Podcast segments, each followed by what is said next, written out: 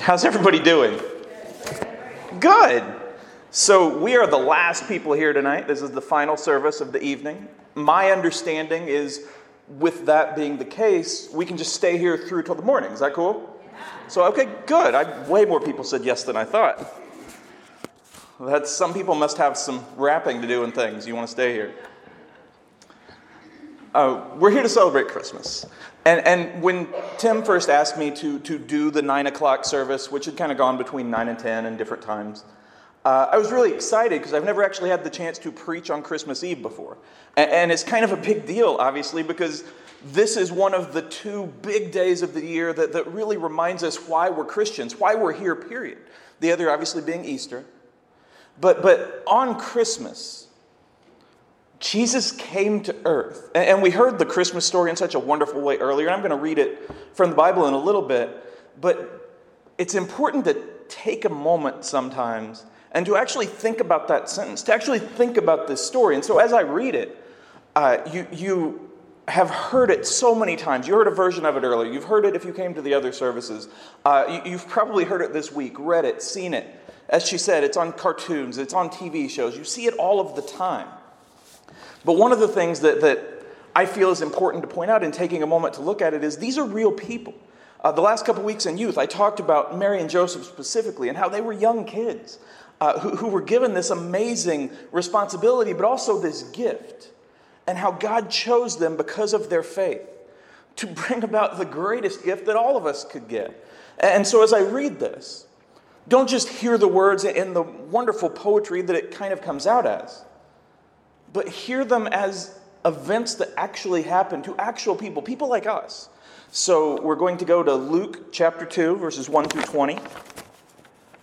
At that time, the Roman Emperor Augustus decreed that a census should be taken throughout the Roman Empire. This was the first census taken when Quirinius was governor of Syria. All returned to their own ancestral towns to register for the census. And because Joseph was a descendant of King David, he had to go to Bethlehem in Judea, David's ancient home. He traveled there from the village of Nazareth in Galilee. He took with him Mary, to whom he was engaged, who was now expecting a child. And while they were there, the time came for the baby to be born. She gave birth to her firstborn son. She wrapped him snugly in strips of cloth and laid him in a manger because there was no lodging available for them. This is a story we know. This is the story we've heard hundreds, hundreds, maybe even millions of times by now. It's an amazing story. It's the important story. It's the reason not only that we're here tonight, but that we're Christians, period. Because God chose this moment to come to earth as a human, fully God, fully human, to, to give us this experience of, of realizing, wow, He loves us so much, so much that He sent His Son, so much that He would become like us so that we could see his example every day. And we know that he came to sacrifice himself ultimately. But also, this was the beginning of him living a life where day by day we could look to his example and say, hey, he, he felt what we feel, he dealt with what we deal with. We can look to him and say, wow, we serve a God that understands, that loves us. And that is the most important part of the story. There's no way around that, and that's what we celebrate, and that's what we should celebrate. But as I said, with Mary and Joseph, they're also apart because they're the normal people in the situation, the people who, who were hated, who were unbelieved, who were made fun of.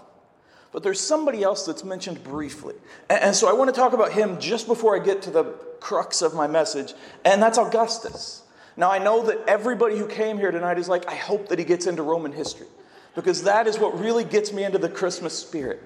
And, and so I know that. I know there's one person in here that thinks that, but uh, Augustus was originally named Octavian, and he was with Antony and Lepidus in the triumvirate. They came after Caesar, Julius Caesar. They, they, they led Rome through a pretty important age when it was a republic. And then Augustus became the ruler. He eventually took Rome from being a republic to an empire. And this is kind of where we get to understand how Rome was the biggest empire ever. And he had all of this power. And so it's easy to think, wow, I bet that he was a jerk. He was actually a pretty good ruler. Uh, he, he obviously wasn't a Christian because that didn't even exist yet. He wasn't a follower of God, so he had flaws. But he was very skillful in leading. He understood how to, to talk politics. He understood how to, to help people. He understood how to listen, how to, to speak, how to rule. He understood all of that stuff. He brought a period of prosperity to Rome money, peace. Now, the peace came from killing everyone else, but they had peace. And so he brought all of that. And he was able to do that. He was able to take that power. He was able to, to become what he was because everyone wanted a savior. We see this all of the time, even now, with every single election. Uh, uh, as we go to a presidential election next year, I can tell you exactly how everything will go, regardless of party.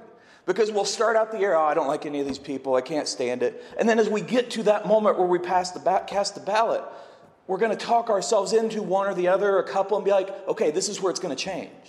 This is where everything's going to be better. This is where America is going to be what it's supposed to be. And we all think that, and so people thought that then. They're like, okay, Augustus. Let's give him more power. He can do this. We need a Savior. We need help. We need change.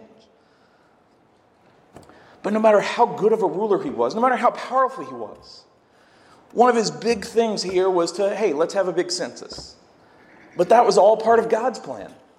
Because no matter how powerful he was, how much of a ruler he was, he was never in charge of God. No matter who is in charge of whatever, God is who we answer to. God is who is in control. There is only one Savior, and it's not a human. And so that's where this story turns. Because if this were a book written by Dickens, like The Christmas Carol or something, and don't worry, I'm not going to get into literature now. But if this were just a book, if this were just a story, it would all hinge on Augustus. Because he was a popular guy, he was a powerful guy, he was an important guy. And so he would have found a young boy who, who changed his heart, like Tiny Tim, who helped him to be a better ruler, helped him to find himself. If it were a, if it were a Hallmark movie to take place in a gazebo, and all of these different things. Got to be careful. If you're a Hallmark crowd, you're gonna not like that. But it would have been about him. Most authors would write about Augustus, about the powerful, about the popular, and that's where everything would have happened. But God knew that there was more to everything. And he knew that most people were not like that. He knew that Augustus was no one's Savior, that Jesus would be the Savior. And so he looked to the regular people, he looked to the outcasts. He looked to the people who weren't in charge, the people who, who were scared for their lives sometimes, the people who lived daily lives, who worried about money, who worried about their home life, who worried about what people thought of them.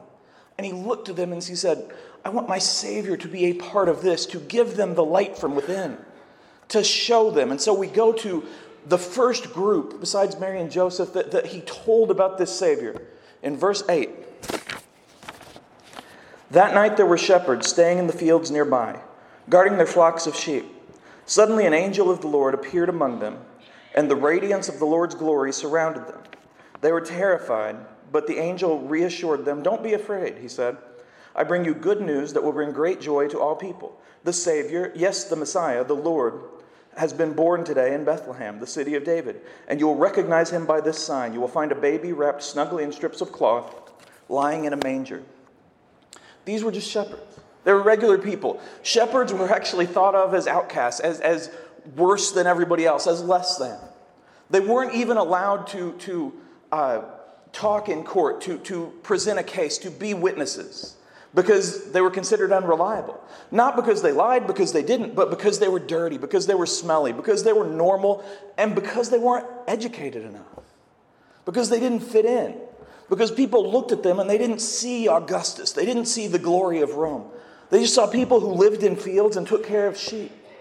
Now, now, a lot of the sheep that they took care of were for the temple. They were sacrifices, lambs to be sacrificed, which is such a cool thing because Jesus. But shepherds were no one's idea of an important part of a story. Shepherds were nothing to so many people. And God saw them. He saw them where no one else did. He chose them to get the news first. He had unlimited options in the entire world. And take aside the fact that, that Mary and Joseph were normal, he looked to people who were considered less than Mary and Joseph and said, Hey, I don't care that you can't witness in court. You can witness for me. I don't care what the world thinks of you. I don't care who the world thinks is their Savior. You will have someone. You will find the light. You will find the truth. Now, from our experience, from our perspective, we see that and it's like, wow, that's, that's amazing. God loves regular people. God has a place for regular people. God has a plan for regular people. And that's absolutely true. But if you look at it from their perspective, put yourself in the mind of the shepherd, the outcast, the person who was considered stupid, who was considered dirty, who was considered smelly, who people would walk around because they didn't want to be near them. From their perspective, the most powerful being in the universe, the most important event of all time, was being given to them. No one cared what they thought, but God did. No one was their ruler. Augustus didn't care about them, but God looked at them and said, Hey, you guys matter. And so, for the rest of their lives, no matter what they went through, no matter what happened, they would remember this moment. This moment where God saw them, this moment where being an outcast did not matter. Their perspective changed forever. They felt as if they finally had worth. It's a powerful thing. You see, whereas Rome and the whole world was looking for a Savior and they were looking to Augustus, they were looking to power, they were looking for help in that way. The shepherds were also looking for a Savior. But in politics, then, just as now, the leaders don't care about anybody that's not in their base, that's not in their electorate, that can't give them money. And so nobody cared what the shepherds thought. Augustus didn't send troops down there to say, hey guys, uh, you're really dirty and smelly. What do you think we should do with Rome tomorrow? Nobody cared. But God did. And so they were looking for a Savior too. They were looking for hope. And maybe it was about beating out of them. But they knew Augustus wasn't theirs. And then this moment happened. The angels came and it's like, hey, don't be afraid, which, you know, if an angel appeared in here, church is a good place for it, and would probably be like, oh, this is an angel. But if it happens in your home, if it happens on the way home, if you're driving out of here, and please take cupcakes as you leave, if you're driving out of here and everything's dark around you, and all of a sudden this army of angels appears in front of you, no matter how Christian you are, you're going to be a little scared, right? Because it's not something we face every day. And so the shepherds are like, well, what's happening? And so they felt that fear, and that's why the angel said it to them. But the angels promised them something different. Whereas Augustus and other leaders, they wanted money, they wanted votes, they wanted whatever. They're like, hey, guys, there's a Savior that's here now. A Savior who is born, a, a, a person born in crazy, normal, less than normal circumstances. And He just wants your heart. He doesn't care about your money, He doesn't care about how smart you are. He just cares about who you are. He sees you. And that's such an amazing thing, and it's true for them, it's true for us. I want to go to verse 13. Suddenly, the angel was joined by a vast host of others, the armies of heaven, praising God and saying, Glory to God in highest heaven, and peace on earth to those with whom God is pleased. The shepherds basically went from being outcasts, kept out in the fields, kept away from everyone else, to being a part of the most impressive, most amazing, most holy worship service of all time. Now, now we have wonderful musical talent here that, has been playing and singing. And it's kind of, I've been sitting there watching as everybody's kind of running back and forth, and I'm just sitting there. Because I don't really have musical talent.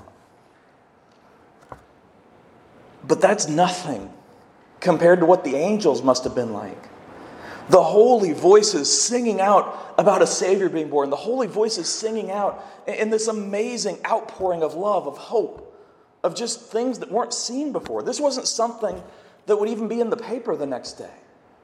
This wasn't what happened. This was a miracle, as a miracle bigger than this was happening. And so the shepherds, who nobody cared about, were now a part of something more, something huge, something special. They were a part of worship and the host of angels. This isn't like the precious moments, little ceramic things that, that my great grandma used to keep, and they're cool. I definitely never broke any on accident. But these are the host, heavenly host. These are warriors. Angels are warriors. They're impressive to see.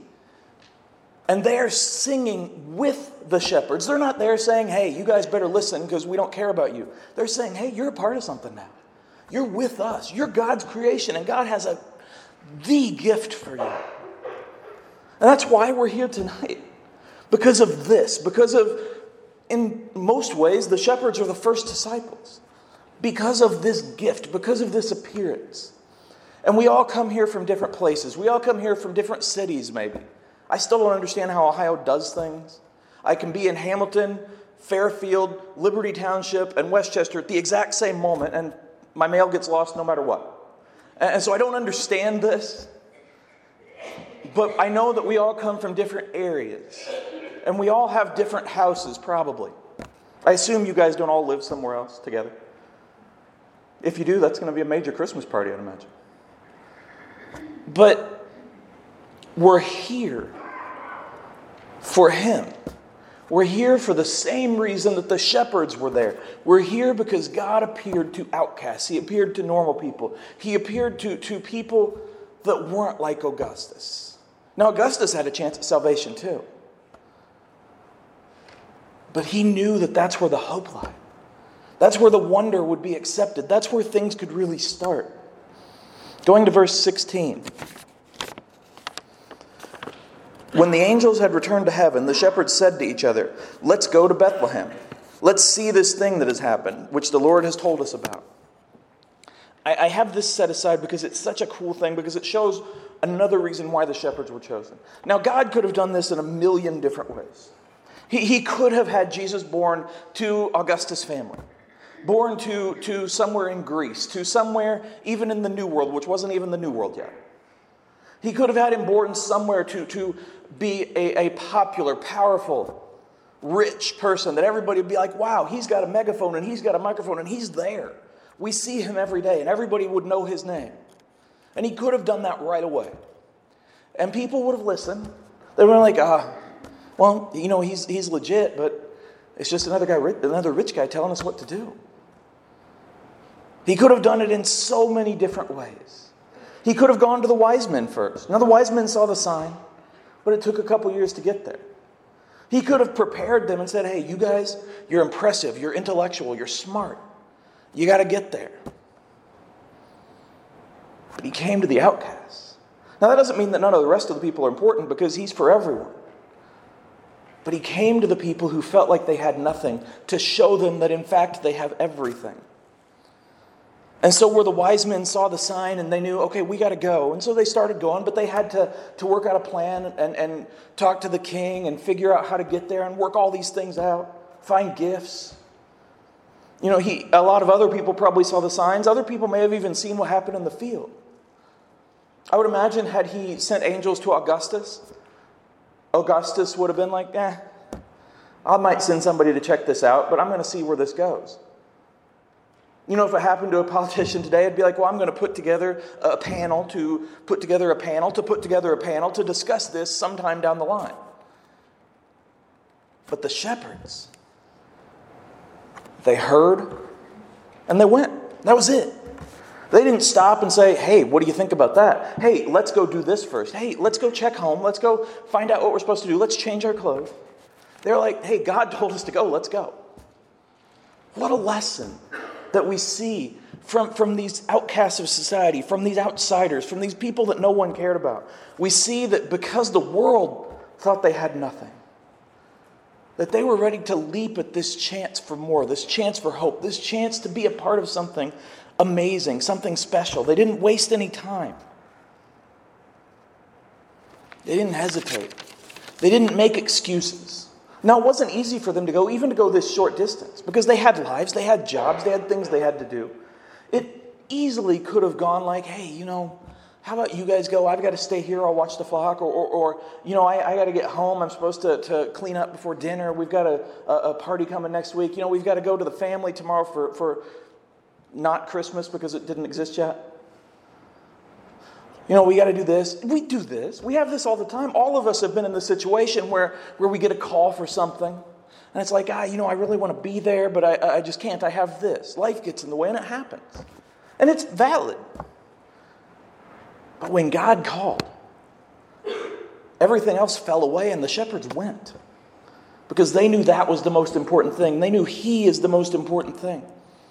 So they didn't wait for tomorrow. They simply said, Yes, Lord. Yes, Lord, I will go. And really, that is probably one of the main differences between the outsiders and the in crowd. Now, shockingly, growing up, I wasn't the most popular kid in the school. No, I wasn't a complete nerd. I am now. But I wasn't in the popular crowd and the cool crowd. I cared what they thought because I was a person. Everybody here cared what people thought at school. We care what people think now. Before the service, I was walking around, you know, holding my scripture, not even looking at it, just holding it because osmosis, apparently. Because I get nervous before I speak. Because I am still that outsider from school who, who was scared of everyone else. Still that outcast who's terrified of public speaking. And so when God first called me to be a pastor, I'm like, whoa, are you sure? Because I, I, I fake being sick to get out of presentations. I can't do that in church. People will notice if I'm sick every single Sunday. Sometimes. And I still feel that way sometimes. Because once you are on the outside, you always kind of carry that feeling with you. And yet, I looked at things like this, and I listened to God. And I'm not special, but I listened to Him, and I said, okay, this doesn't make any sense to me. But it doesn't have to make sense to me. And so I'm going to try. And every single time I go to speak, I feel that same nervousness. I do. Now, to me, I like that. I don't like it, but I like it. Because it means I care. If I ever don't feel that way, you know, I'm going to have to check my faith. But that's a part of my process to feel that nervousness, to feel like an outcast, to feel like an outsider, to wonder if some of you guys brought like tomatoes that you're going to throw at me at a certain point. Rob, keep your hands down. to think like that. And then to stand here and say, okay, God, help me to allow you to speak through me. That's my prayer every single time, right before I step up. Every single time. And I will never see myself as anything other than that. Because I know I'm nothing without Him. Now, there are people who are amazing speakers, who, who are born with the, the gift to, to just sell paper bags to a paper bag store. I got nothing. They're born with the, the ability to just talk anybody to, into, into anything, to sell anything, to convince everyone that they're awesome, all of these things. Again, presidential elections come up, you're going to hear a lot of promises. You're going to hear a lot of people who are really good at speaking. And a lot of people who are really good at speaking, they don't let God speak through them. Not everybody, a lot of people still do. And so we look at the shepherds and we think about things like this. And we, we see, wow. So they were on the outside. And because they were on the outside, because they had nothing to lose, they were able to accept everything. Had they been rich, had they been powerful, had they been popular, maybe they say, ah, let's wait till tomorrow. Because, you know, I, have got bills to pay, I've got things to do. None of those things are bad. But because they were outsiders, he called them and they came. When you have everything that you need. More than that, when you have everything that you want, you can feel comfortable. Now, I'm not telling you that, that if you have enough money and you feel comfort that you should give away all your money and go away. I'm not saying that at all. If you want to give me your money, I'm cool with that. I'm fine being comfortable. What I'm saying is that often when we have everything, we find that we don't really seek anything else anymore. One of the things that you'll see is a lot of the churches in other countries, some of the poorer countries, they're exploding right now. And people are going to church all of the time. They're going to church for like 24 hour services, like we're having right now. I'm scaring you a little bit now. And in America, we have some big churches, but there are also a lot of churches that don't have very many people in them. And it's hard for them to keep the doors open. So, obviously, the Spirit is there in, in each place. But what's different? Well, in a lot of the countries that don't have any money, they don't care when the Bengals play because they don't have a TV. Now, we don't care when the Bengals play because they don't win, but same thing. But when you have things, the more you have, the more you have to lose. And so the harder it is to kind of be able to drop things at a moment's notice. And so the shepherds are first because they didn't have anything to drop, because nobody cared about them.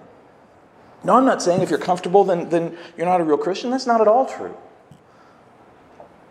Because we learn through Christ, we learn through that relationship that no matter how much we have, no matter how much we provide for our families, He is at the center, and that's what we build it around, and that's why we're blessed. But we're also still, even in America, we're outsiders. Christians are never going to be the majority because it's kind of hard to be a Christian. Now, going to church is one thing, being in a nine o'clock service, that's something. Listening to me talk, that's hard. But then you have to give money to the church. You have to go each week. You have to be kind to people, even people that are jerks, even people that cut you off twice on the interstate. That happened to me yesterday. We have to be kind to them. That's hard. And so it's easier to say, eh, whatever. But we have him and we have this story and we have this moment where the shepherds are like, hey, God is here. And that's where I want to be.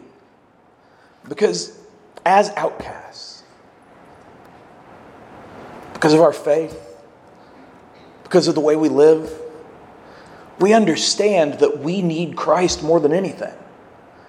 That comfort is good, money is good, but that we need Him and so we have that hope for Him. We live every day hoping for Him. We care about Christmas because it's a hope of a brighter tomorrow. That's why we're here. And that's why the shepherds were there. I want to go back to verse 16. They hurried to the village and found Mary and Joseph, and there was the baby lying in the manger. After seeing him, the shepherds told everyone what had happened and what the angel had said to them about this child. All who heard the shepherd's story were astonished. But Mary kept all these things in her heart and thought about them often. The shepherds went back to their flocks, glorifying and praising God for all that they had heard and seen. It was just as the angel had told them. When they walked in there, they had some idea of what to expect, but not really everything. And so they see this normal baby. Honestly, probably a little dirty because it's in a manger. And they see these people who are exhausted. These young people who are exhausted, who, who are worn out, who are sleeping in the hay. And they see animals, they smell animals. Now they're used to that, but still. But they see this glow. Maybe literal, maybe not, but they see this baby there. And they immediately realize, wow, this is why we're here. And if you took the monetary value and the land holdings of everyone in that room, it's possibly less than zero. These aren't the, the, the Roman elite in this room. It's shepherds who have no money. It's Mary and Joseph who are young, have no money, no friends. And it's a baby.